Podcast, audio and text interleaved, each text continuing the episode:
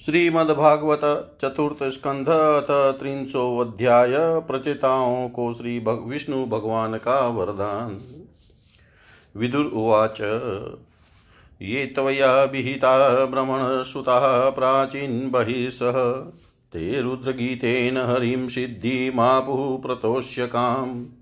किं बाहस्पत्येह परत्रवात् केवल्यनाथ प्रियपाशववर्तिन आसाध्य देवं गिरिशं यदृच्छया प्रापुः परं नुन्मतः प्रचेतस। मैत्रेयी उवाच प्रचेतसोऽन्तरुदधो पितुरादेशकारिण जपयज्ञेन तपसा पुरञ्जन्मतोषयन्। दशवर्षसहस्रान्ते पुरुषस्तु सनातन तेषामाविरभूत्कृत्रं शान्तेन शमयन् रुचा। शूपणस्कन्दमारूढो मेरुशृङ्गमिवाम्बुदः पीतवासा मणिग्रीवः कुर्वन् वितिमिरादिशः। काशीष्णुना कनकवर्णविभूषणेन भ्राजत्कपोलवदनो विले विलसत्कीरीट अष्टायुधैरनुचरैः मुनिभिः सुरेन्द्रैरासेवितो गरुडकिन्नर्गीतकीर्तिः पीनायताष्टभुज मण्डलमध्यलक्ष्म्या स्पर्धश्रिया परिवृत्तो वनमालायाद्य बहिष्मतः पुरुषः आह सुतान् प्रपन्नान् प्रजन्यनादरूतया सगृण वलोकः श्रीभगवानुवाच। वरं वृणीध्वं भद्रं यो वरं वृणीध्वं भद्रं वो यूयं मे नृपनन्दना। सौहार्देनापृथग्धर्मास्तुष्टोऽहं सौहृदेन वः योऽनुस्मरति सन्ध्यायां युष्माननुदिनं नरः, तस्य भ्रातृष्वात्मसाम्यं तथा भूतेषु सौहृदम्। ये तु माँ रुद्रगीतेन सायं प्रातः समाहिता, स्तुवन्त्यं कामवरान्दास्यै प्रज्ञां च शोभनाम्। यद्यूयं पितुरादेशं ग्रहीष्टमुदान्वितः अतो वौषति कीर्तिलोकाननुभविष्यति भविता विश्रुतः पुत्रोऽनवमो ब्रह्मणो गुणैः य एतामात्मवीर्येण त्रिलोकीं पूरयिष्यति।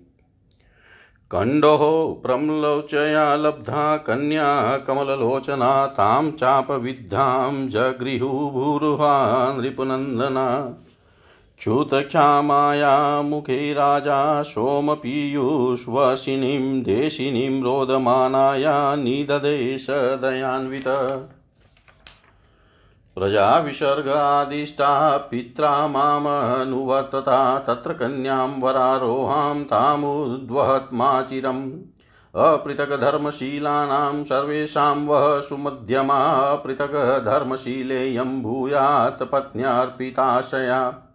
दिव्यवर्षसहस्राणां सहस्रमहौ तौजस भौमान् भोक्ष्यतः भोगान् वै दिव्याश्चना चानुग्रहान् मम अथ मयन्नपायिन्या भक्त्या पक्वगुणाशया उपयास्तयमद्धाम निर्विद्य निर्यादत। गृहेषु वा विशतां चापि पुंसां कुशलकर्मणां मद्वातायातयामानां न बन्धाय गृहामता। नव्यवदधृदये यज्ञौ ब्रह्मो तद्ब्रह्मवादिभिः न मुह्यन्ति, न शोचन्ति, न हस्यन्ति यथो गता मैत्रेयी उवाच। एवं ब्रुवाणं पुरुषार्थभाजनं जनार्दनं प्राञ्जलयः प्रचेतस तदर्शनध्वस्तमोरजोमला गिरा गृह्णन् गद्गद्दया सुहृतं प्रचेतस ऊचु नमो नमः क्लेशविनाशनाय। निरूपितोदारगुणाहवयाय मनोवचो वेगपुरोजवाय सर्वाख्यमार्गैर्गताध्वने नमः। शुद्धाय शान्ताय नमस्वनिष्ठया मनस्य पाथं विलसद्वद् विलसद्दद्व्याय नमो जगत्स्थानलयोदयेषु गृहीतमाया गुणविग्रहाय। नमो विशुद्धसत्त्वाय हर्यै हरिमेधसै वासुदेवाय कृष्णाय प्रभवे सर्वसात्वतां नमः कमलनाभाय, नमः कमलमालिनै। नमः कमलपादाय, नमस्ते कमलेक्षण। नमः कमलकिञ्जल्कपिसङ्गामल्वाससे सर्वभूतनिवासाय नमो अयुं क्ष्महि साक्षिणै। रूपं भगवता त्वेतत् शेषक्लेशसङ्क्षयम् आविष्कृतं नः क्लिष्टानां किमन्यदनुकम्पितम्। एतावत्त्वं हि विभुभिभाव्यं दिनेषु वत्सलै यदनुस्मर्यते काले स्वबुद्ध्या भद्ररन्धन येनोपशान्ति भूतानां क्षुल्कानामपि हताम् अन्तर्हितोऽन्तर्हृदयैकस्मानो वेदनाशिष। असावेव वरोऽस्माकं मीप्सितो जगतः पते। प्रसन्नो भगवान् येषामपवर्गगुरुर्गति वरं वृणीमहे अथापि नाथ त्वत्परतः परात्। न हि अन्तस्त्वद्विभूतीनां सोऽनन्त इति गीयसे। पारिजाते अञ्जसा लब्धे सारङ्गोऽन्यन्न सेवते त्वदङ्घ्रिमूलमासाद्य साक्षात् किं किं वृणीमहि? यावतै मायया स्पृष्टा भ्रमाम इह कर्मभिः तावद्भवत प्रसङ्गानां सङ्घर्षानो भवे भवे। तुल्यां लवेनापि न स्वर्गं नापुन्भवम्। भगवत सङ्गिसङ्गस्य मत्र्याणां किमुताशिष? यत्रैर्यन्ते कथामृष्टास्तृष्णाया प्रशमो यतः। निर्वैरं यत्र भूतेषु नोद्वेगो यत्र कश्चन। यत्र नारायण साक्षात् भगवान्याशिनां संस्तूयते शतकथासु मुक्तसङ्गै पुनः पुनः। तेषां विचरतां पदभ्यां तीर्थानां पावनेच्छया भीतस्य किं न रोचेत तावकानां समागम। वयं तु साक्षात् भगवन् भवस्य प्रियस्य सख्युक्षणसङ्गमेन सुदुश्चिकित्स्यस्य भवस्य मृत्योर्भिषक्तं त्वाद्यगतिं गता स्मः यनः स्वधितं गुरुवः प्रसादिता, विप्राश्च वृद्धाश्च सदानुवृत्तया आर्या नतः सुहृदो भ्रातरश्च सर्वाणि भूतान्य सूय एव। यनः सुतप्तं तपः एतदिश निरन्दशां कालमदब्रह्मप्सु सर्वं तदेतत्पुरुषस्य भूम्नो वृणीमहे ते परितोषणाय। मनुस्वयंभू भगवान् भवश्च ये अन्ये तपोज्ञानविशुद्धसत्त्वाः अदृष्टपारा अपि यन्महिम्न स्तुवन्त्यतो त्वात्मसमं गृणीम। नमः समाय शुद्धाय पुरुषाय पराय च वासुदेवाय सत्त्वाय तुभ्यं भगवते नमः। वासुदेवाय सत्त्वाय तुभ्यं भगवते नमः। मैत्रेयी उवाच। इति प्रचेतोभिराभिष्टुतो हरिप्रीतस्ततेत्याह शरण्यवत्सलः। अनिच्छतां यानं तृप्तचक्षुषां ययोष्वधामान् पवर्गवीर्यः। अथ निर्याय सलिलात् प्रचेतस उदन्वतः वीक्ष्याकुप्यन् द्रुमेच्छङ्गा क्षणां गां गां रोदधूमिवोत्थितै। ततोऽग्निमारुतो राजन्मुञ्चन्मुखतो रुषा महिं निर्विरुदं कर्तुं समर्थक इवात्यये। भस्मसात् क्रियमाणास्तना तान् द्रुमान् वीक्षय पितामह आगतः शमयामाश पुत्रान् नये। तत्रावशिष्टा ये वृक्षा भीता दुहितरं तदा उजरुस्तैः प्रचेतोभ्य उपदिष्टाः स्वयंभुवा। ते च भ्रमण आदेशान् मारिषामुपये मिरे यस्यां महदवज्ञानादजन्यजनयो निजः। चाक्षुषे त्वन्तरे प्राप्ते प्राक्सर्गे कालविद्रुते यः ससर्ज प्रजा इष्टः स दक्षो देवचोदितः। यो जायमान सर्वेषां तेजस्तेजस्विनां रुचः। स्वयोपादतः दाक्ष्या च कर्मणां दक्षं ब्रुवन्। तं प्रजासर्गरक्षायामनादिरभिषिच्य च योजयुयुजेऽन्याश्च स वै सर्वप्रजापतिन्। युयोज युयुजेऽन्याश्च स वै सर्वप्रजापतीन्। विदुर जी ने पूछा भ्रमण आपने राजा प्राचीन बहिर के जिन पुत्रों का वर्णन किया था, उन्होंने रुद्र गीत के द्वारा श्री हरि की स्तुति करके क्या सिद्धि प्राप्त की? बाह्यस्पत्य मोक्षाधिपति श्री नारायण के अत्यंत प्रिय भगवान शंकर का अकस्मात सानिध्य प्राप्त करके प्रचेताओं ने मुक्ति तो प्राप्त की ही होगी। इससे पहले इस लोक में अथवा परलोक में भी उन्होंने क्या पाया, यह बतलाने की कृपा करें। श्री मैत्रेयी जी ने कहा, विदुर जी, पिता के आज्ञाकारी प्रचेताओं ने समुद्र के अंदर खड़े रहकर रुद्र गीत के जप रूपी यज्ञ और तपस्या के द्वारा समस्त शरीरों के उत्पादक भगवान श्री हरि को प्रसन्न कर लिया। तपस्या करते करते दस हज़ार वर्ष बीत जाने पर पुराण पुरुष श्री नारायण अपनी मनोहर कांति द्वारा उनके तपस्या जनित क्लेश को शांत करते हुए सौम्य विग्रह से उनके सामने प्रकट हुए। गरुड़ जी के कंधे पर बैठे हुए श्री भगवान ऐसे जान पड़ते थे, मानो सुमेरु के शिखर पर कोई श्याम घटा छाई हो। उनके श्री अंग में मनोहर पिताम्बर और कंठ में कौस्तुभ मणि सुशोभित थी। अपनी दिव्य प्रभा से वे सब दिशाओं का अंधकार दूर कर रहे थे।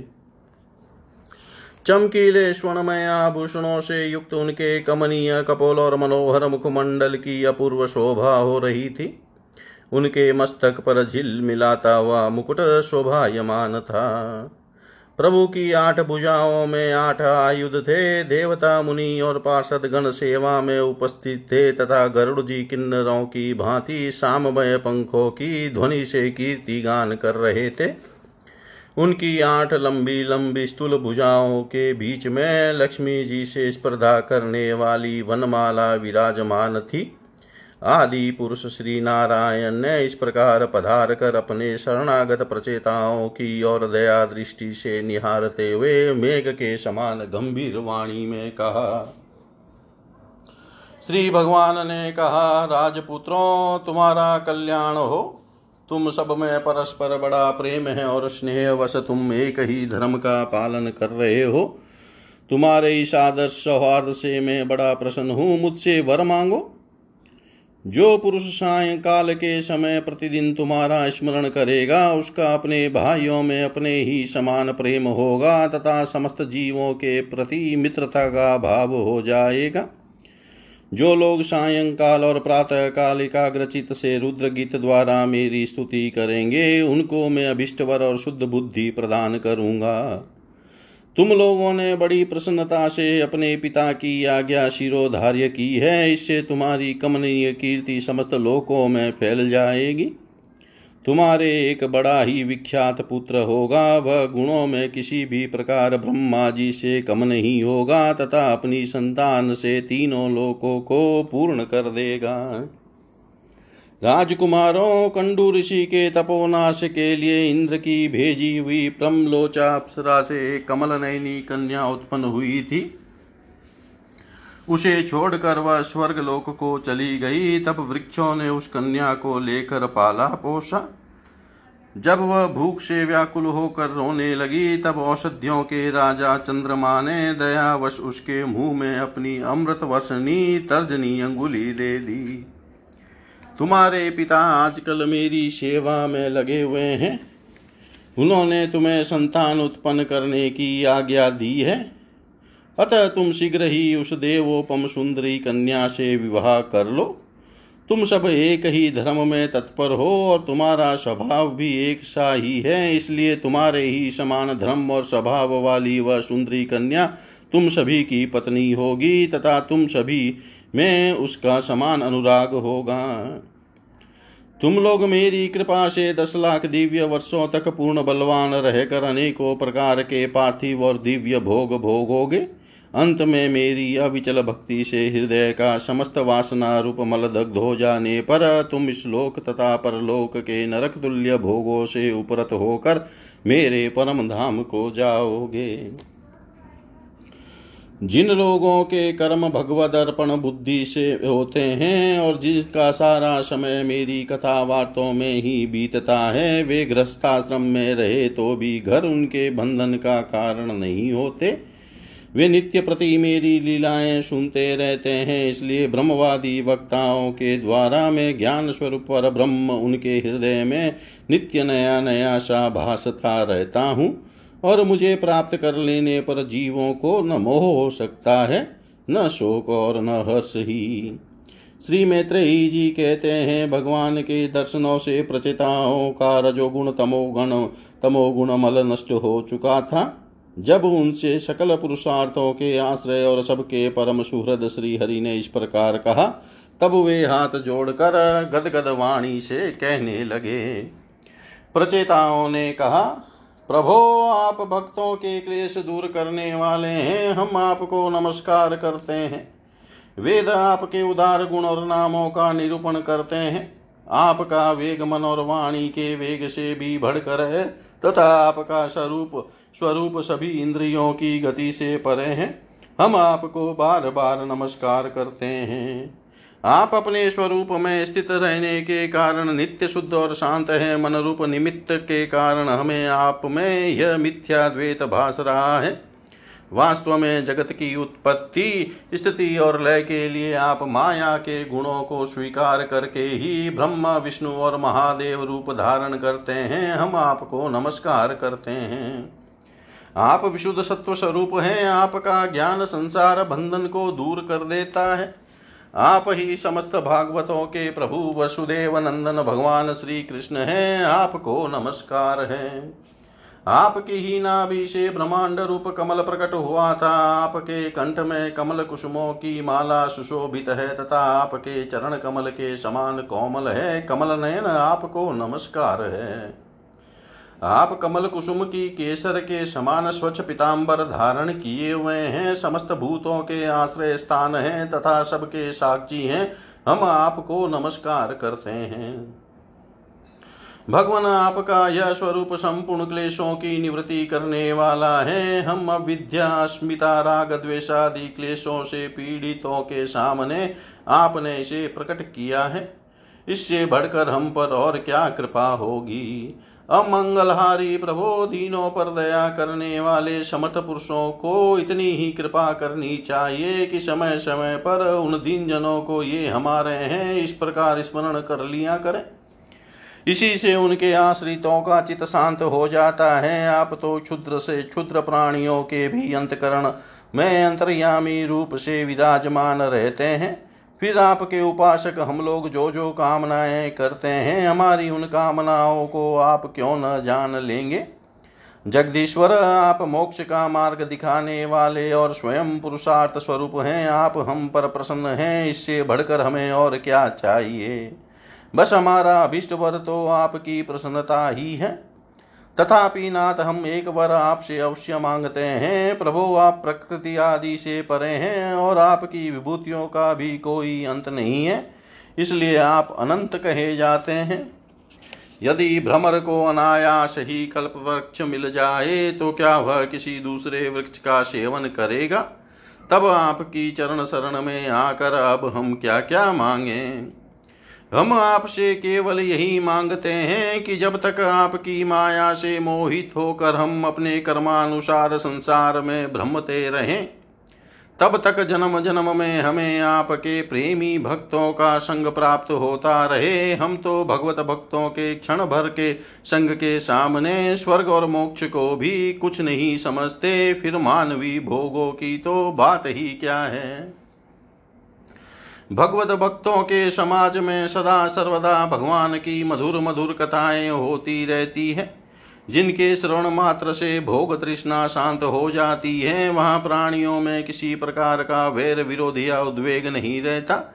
अच्छे अच्छे कथा प्रसंगों द्वारा निष्काम भाव से सन्यासियों के एकमात्र आश्रय साक्षात श्री नारायण देव का बार बार गुणगान होता रहता है। आपके वे भक्तजन तीर्थों को पवित्र करने के उद्देश्य से पृथ्वी पर पैदल ही विचरते रहते हैं। भला उनका समागम संसार से भयभीत हुए पुरुषों को कैसे रुचि करना होगा? भगवान आपके प्रिय सखा, भगवान शंकर के क्षण भर के समागम से ही आज हमें आपका साक्षात दर्शन प्राप्त हुआ है। आप जन्म मरण रूप दुस्साध्य रोग के श्रेष्ठतम वैद्य हैं। अतः अब हम आप, हमें, हमने आपका ही आश्रय लिया है। प्रभु, हमने समाहित चित से जो कुछ अध्ययन किया है, निरंतर सेवा, शुश्रूषा करके गुरु, ब्राह्मण और वृद्धजनों को प्रसन्न किया है, तथा दोष, बुद्धि, त्याग कर श्रेष्ठ पुरुष सहुत गण, बंधु, वर्ग एवं समस्त प्राणियों की वंदना की है और अनादि को त्याग कर दीर्घ काल तक जल में खड़े रहकर तपस्या की है। वह सब आप सर्वव्यापक पुरुषोत्तम के संतोष का कारण हो, यही वर मांगते हैं। स्वामी आपकी महिमा का पार न पाकर भी स्वयं भू मनु स्वयं ब्रह्मा जी, भगवान शंकर तथा तप और ज्ञान से सुदचित हुए अन्य पुरुष निरंतर आपकी स्तुति करते रहते हैं। अतः हम भी अपनी बुद्धि के अनुसार आपका यशोगान करते हैं। आप सर्वत्र समान शुद्ध स्वरूप और परम पुरुष हैं। आप सत्व मूर्ति भगवान वासुदेव को हम नमस्कार करते हैं। श्री मैत्रेयी जी कहते हैं, विदुर जी प्रचिताओं के इस प्रकार स्तुति करने पर शरणागत वत्सल श्री भगवान ने प्रसन्न होकर कहा तथा स्तु अप्रतिहत प्रभाव श्री हरि की मधुर मूर्ति के दर्शनों से अभी प्रजेताओं के नेत्र तृप्त नहीं हुए थे। इसलिए वे उन्हें जाने नहीं देना चा जाने देना नहीं चाहते थे, तथापि वे अपने परम धाम को चले गए। इसके पश्चात प्रचेताओं ने समुद्र के जल से बाहर निकल कर देखा कि सारी पृथ्वी ऊँचे ऊँचे वृक्षों को, सारी पृथ्वी को ऊँचे ऊँचे वृक्षों ने ढक दिया है, जो मानो स्वर्ग का मार्ग रोकने के लिए ही इतने बढ़ गए थे। यह देख कर वे वृक्षों पर बड़े कुपित हुए। तब उन्होंने पृथ्वी को वृक्ष लता आदि से रहित कर देने के लिए अपने मुख से प्रचंड वायु और अग्नि को छोड़ा, जैसे काल अग्नि रुद्र प्रलय काल में छोड़ते हैं। जब ब्रह्मा जी ने देखा कि वे सारे वृक्षों को भस्म कर रहे हैं, तब वे वहाँ आए और प्राचीन ब्रही के पुत्रों को उन्होंने युक्ति पूर्वक समझा कर शांत किया। फिर जो कुछ वृक्ष वहाँ बचे थे, उन्होंने डर कर ब्रह्मा जी के कहने से वह कन्या लाकर प्रचेताओं को दी। प्रचेताओं ने भी ब्रह्मा जी के आदेश से उस मारिशा नाम की कन्या से विवाह कर लिया। इसी के गर्भ से ब्रह्मा जी के पुत्र दक्ष ने श्री महादेव जी की अवज्ञा के कारण अपना पूर्व शरीर त्याग कर जन्म लिया। इन्हीं दक्ष ने चाक्षुष मनमंत्र आने पर जब काल क्रम से पूर्व सर्ग नष्ट हो गया, भगवान की प्रेरणा से इच्छा अनुसार नवीन प्रजा उत्पन्न की। इन्होंने जन्म लेते ही अपनी कांति से समस्त तेजस्वियों का तेज छीन लिया। ये कर्म करने में बड़े दक्ष कुशल थे, इसी से इनका नाम दक्ष हुआ। इन्हें ब्रह्मा जी ने प्रजापतियों के नायक के पद पर अभिषिक्त कर सृष्टि की रक्षा के लिए नियुक्त किया और इन्होंने मरिचि आदि दूसरे प्रजापतियों को अपने अपने कार्य में नियुक्त किया। इति श्रीमद्भागवते महापुराणे पारमहंस्यां सहितायां चतुर्थस्कन्धे त्रिंशोऽध्याय सर्वं श्रीशां सदाशिवार्पणम् अस्तु। ॐ विष्णवे नमः ॐ विष्णवे नमः ॐ विष्णवे नमः। श्रीमद्भागवत चतुर्थ स्कंध अतेकंत्रिंशो अध्याय प्रचिताओं को श्री नारद जी का उपदेश और उनका परम पद लाभ मैत्रेयुवाच तत उत्पन्नविज्ञानाश्वधोक्षज भाषितं स्मरन्त आत्मजै भार्यां विसृज्य प्राव्रजन् गृहात्। दीक्षिता ब्रह्मसत्रेण सर्वभूतात्ममेधसा प्रतीच्यां दिशि वेलायां सिद्धो भूद्यत्र जाजली। तानि जितप्राणमनोवचो दृशो जितासनान् शान्तसमानविग्रहान् परे अमलै ब्रह्माणि योजितात्मनः शूरो सुरै ददृशे स्म नारद तमागतं च उत्थाय प्रणिपत्याभिनन्द्य च पूजयित्वा यतो देशं सुखासीनं मता ब्रुवन् प्रचेतस ऊचु स्वागतं ते सुरसे यद्यधिष्ठयानो दर्शनं गतः तव चङ्क्रमणं ब्रह्मन् भयाय यतारवे। यदादिष्टं भगवता शिवेनाधोक्षजेन च तद्गृहेषु प्रसक्तानां प्रायश क्षपितं प्रभो। तनप्रद्योतयाध्यात्मज्ञानं तत्त्वार्थदर्शनं येनां जशा तरिष्यामो दुस्तरं भवसा सागरम्। मैत्रेयुवाच इति प्रचेतसां पृष्टो भगवान् नारदो मुनि भगवत्युत्तम श्लोक आविष्टात्मा ब्रवीन्नृपान् नारदुवाच तजन्म तानि कर्माणि, तदायुस्तन्मनोवचः नृणाम्येनेह विश्वात्मा सेव्यते हरिरीश्वर। किं जन्मभिस्त्रीभिवेह शौक्लसावित्र्याज्ञिकै कर्मभिर्वा त्रयी प्रोक्तैः पुंसोऽपि विबुधायुषा। श्रुतेन तपसा वा किं वचोभिश्चितवृत्तिभिः बुदध्या वा किं निपुणया बलेनेन्द्रियराधसा किं वा योगेन साङ्ख्येन न्यासस्वाध्याययोरपि, किं वा श्रेयोभिरयेश्च न यत्रात्मप्रदो हरि श्रेयसामपि सर्वेषामात्मा हि अव्य ह्यवधिरर्थत सर्वेषामपि भूतानां हरिरात्मात्मदः प्रिय।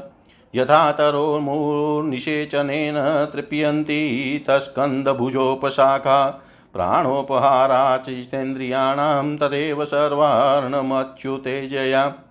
यथेव सूर्यात् प्रभवन्ति वारः, पुनश्च तस्मिन् प्रविशन्ति काले भूतानि, भूमौ स्थिरजङ्गमानि तथा हरावेव गुणप्रवाह। एतत्पदं तज्जगदात्मनः परं सकृद्विभातं सवितुर्यथा प्रभा। यथा शवो जाग्रति सुप्तशक्तयो द्रव्यक्रियाज्ञानभीदा ब्रह्मात्ययः यथा नभस्तभृतमः प्रकाशा भवन्ति भूपा न भवन्त्यनुक्रमात्। एवं परे भ्रमणि शक्तयस्त्वमुरजस्तमः सत्त्वमिति प्रवाह।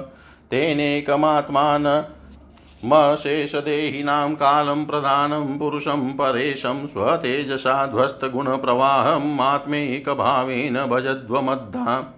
दयया सर्वभूतेषु सन्तुष्टया येन केन वा सर्वेन्द्रियोपशान्त्या च तुष्यत्याशु जनार्दन। अपहतः सकलेशनामलात्मन् यविरतमेधितभावनोपहुत्। निज जनवशगत्वमात्मनोऽयन् छरति छिद्रवदक्षरः सतां हि। न भजति कुमनीषीणां सयुज्यां हरिरधनात्मधनप्रियो रसज्ञ श्रुतधनकुलकर्माणां मधैर्यै विदधति पापं किञ्चनेषु सत्सु। श्रियमनु श्रियं मनु चरतीं तदर्थीनश्च द्विपदपात्पतिन विबुधाश यतस्व पूर्णः न भजति निभृत्य वर्गतन्त्र कथम मुमुद्विसृजेत पुमान् कृतज्ञ। मैत्रेयुवाच इति प्रचेतसो राजन्याश्च भगवत्कथा श्रावित्वा ब्रह्मलोकं ययो स्वायम्भुवो मुनि। ते अपि तन्मुखनिर्यातं यशो लोकमलापहं हरे निशम्य तत्पादं ध्यायन्तस्तद्गतिं ययु। एततेऽभिहितं क्षतर्यन्मां त्वं परिपृष्टवान् प्रचेतसां नारदस्य संवादं हरिकीर्तनम्। श्रीशुकुवाच। स एष उतानपदो मानवस्यानुवर्णितः वंशप्रियव्रतस्यापि निबोध नृप यो नारदादात्मविद्यामधिगम्य पुनर्महिं भुक्त्वा विभज्य पुत्रेभ्य ऐश्वरम्, ऐश्वरं समगात्पदम्। इमां तु कौशारविणोपवर्णितां क्षता निशम्या जितवाद शतकथां प्रवृधभावोऽश्रुकुला कुलो मुने ददार मुदाचरणं हृदा हरे विदुर्वाच सोऽयमध्यमा योगिन् भवता करुणात्मना दर्शितस्तमसः पारो यत्रा किंचन गौहरि। श्रीशुकुवाच, इत्यानम्य तमामन्त्रय विदुरो गजसाव्यहं स्वानां दिदृक्षु प्रयोग्याति नाम निवृताशय। एतद्य शृणुयाद्रराजान् राज्ञां हर्यर्पितात्मनाम् आयुर्धनं यशः स्वस्ति गतिमेश्वर्यमाप्नुयात्। आयुर्धनं यशः स्वस्ति गतिमेश्वर्यमाप्नुयात्।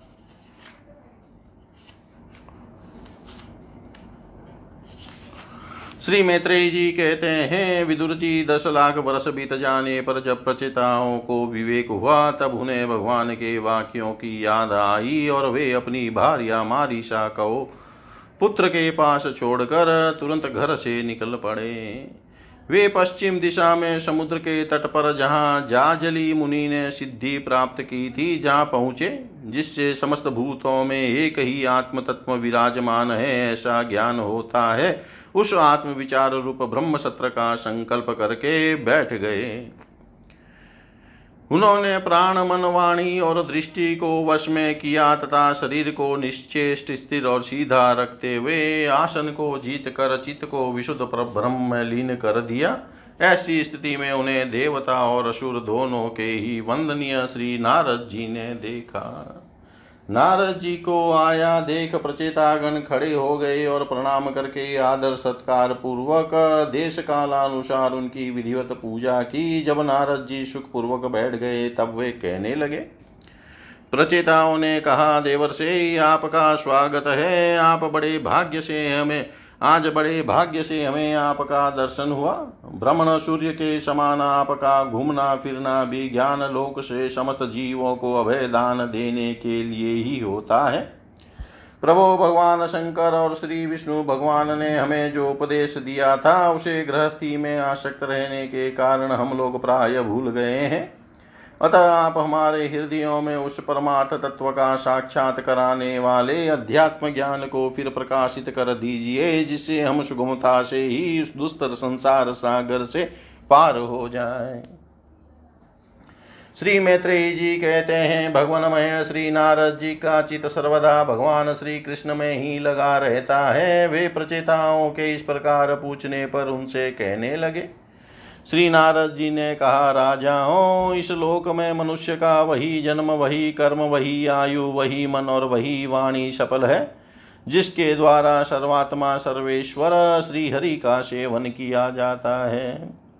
जिनके द्वारा अपने स्वरूप का साक्षात कराने वाले श्री हरि को प्राप्त न किया जाए, उन माता पिता की पवित्रता से, यज्ञोपवित संस्कार से एवं यज्ञ दीक्षा से प्राप्त होने वाले उन तीन प्रकार के श्रेष्ठ जन्मों से, वेदोक्त कर्मों से, देवताओं के समान दीर्घ आयु से शास्त्र ज्ञान से, तप से, वाणी की चतुराई से अनेक प्रकार की बातें याद रखने की शक्ति से, तीव्र बुद्धि से, बल से, इंद्रियों की पटुता से, योग से, सांख्य, आत्मनात्म विवेक से, संन्यास और वेदाध्यन से तथा व्रत, वैराग्य आदि अन्य कल्याण साधनों से भी पुरुष का क्या लाभ है? वास्तव में समस्त कल्याणों की अवधि आत्मा ही है और आत्मज्ञान प्रदान करने वाले श्री हरि ही संपूर्ण प्राणियों के प्रिय आत्मा है।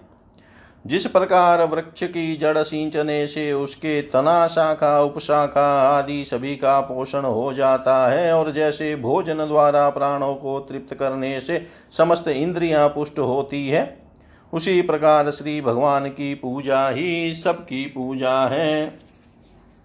जिस प्रकार वर्षा काल में जल सूर्य के ताप से उत्पन्न होता है और ग्रीष्म ऋतु में उसी की किरणों में पुनः प्रवेश कर जाता है, तथा जैसे समस्त चराचर भूत पृथ्वी से उत्पन्न होते हैं और फिर उसी में मिल जाते हैं, उसी प्रकार चेतना चेतनात्मक यह समस्त प्रपंच श्री हरि से ही उत्पन्न होता है और उन्हीं में लीन हो जाता है।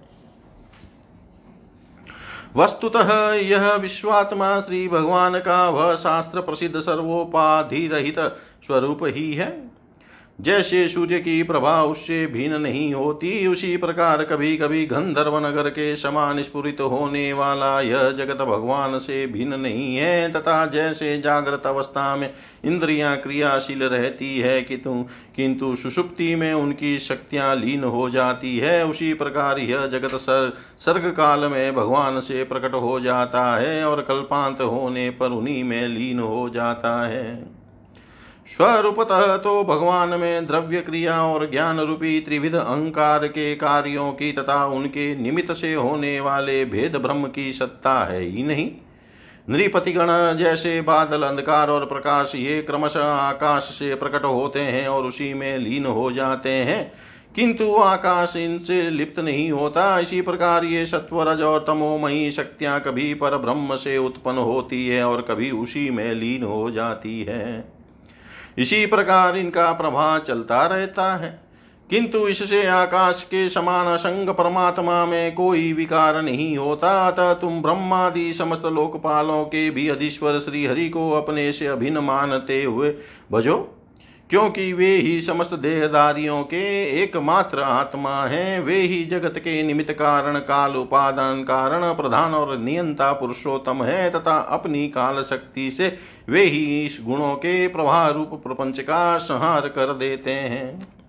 वे भक्त वत्सल भगवान समस्त जीवों पर दया करने से जो कुछ मिल जाए, उसी में संतुष्ट रहने से तथा समस्त इंद्रियों को विषयों से निवृत्त करके शांत करने से शीघ्र ही प्रसन्न हो जाते हैं।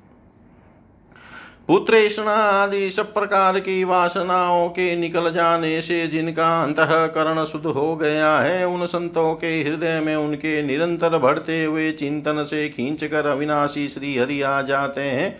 और अपनी भक्ति, भक्ताधीनता को चरितार्थ करते हुए हृदय आकाश की भांति वहाँ से हटते नहीं। भगवान भगवान भगवान तो अपने को, भगवान को ही सर्वस्व मानने वाले निर्धन पुरुषों पर ही प्रेम करते हैं, क्योंकि वे परम रसज्ञ हैं। उन किंचनों की अन्य अनन्याश्रया हेतु की भक्ति में कितना माधुर्य होता है, इसे प्रभु अच्छी तरह जानते हैं। जो लोग अपने शास्त्र ज्ञान धन कुल और कर्मों के मद से उन्मत होकर ऐसे निष्किंचन साधुजनों का तिरस्कार करते हैं, उन दुर्बुद्धियों की पूजा तो प्रभु स्वीकार ही नहीं करते।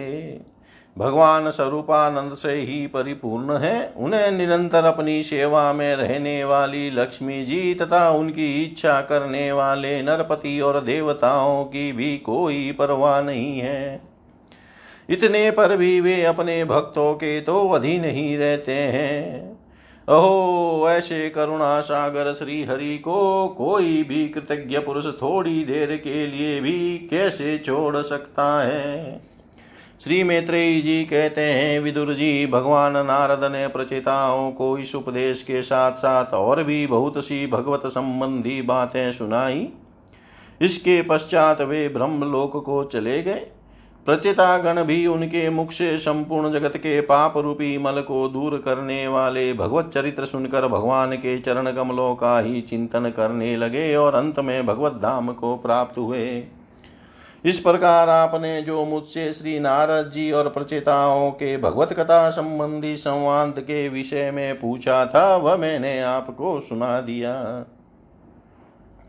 श्री सुखदेव जी कहते हैं, राजन, यहाँ तक स्वयं भू मनु के पुत्र उतानपाद के वंश का वर्णन हुआ। अब प्रिय व्रत के वंश का विवरण भी सुनो।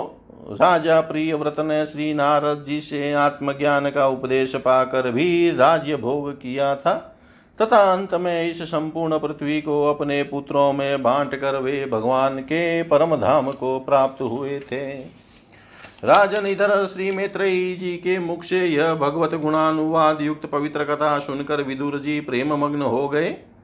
भक्ति भाव का उद्रेक होने से उनके नेत्रों से पवित्र आंसुओं की धारा बहने लगी और उन्होंने हृदय में भगवत चरणों का स्मरण करते हुए अपना मस्तक मुनिवर मैत्रेयी जी के चरणों में रख दिया। चरणों पर रख दिया।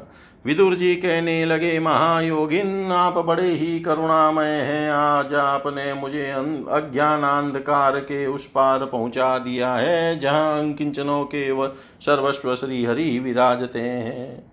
श्री सुखदेव जी कहते हैं, मैत्रेय जी को उपयुक्त कृतज्ञता सूचक वचन कहकर तथा प्रणाम कर विदुर जी ने उनसे आज्ञा ली। और फिर शांत चित होकर अपने बंधुजनों से मिलने के लिए वे हस्तिनापुर चले गए। राजन जो पुरुष भगवान के शरणागत परम भागवत राजाओं का यह पवित्र चरित्र सुनेगा, उसे दीर्घ आयु, धन सुयस खेम सदगति और ऐश्वर्य की प्राप्ति होगी। इति श्रीमद्भागवते महापुराणे वेयाशिक्यामा अष्टादशसहस्रायां पारमंस्यां सहितायां चतुर्थस्कन्धे प्रचेतसोपाख्यानं नामेकत्रिंशोऽध्याय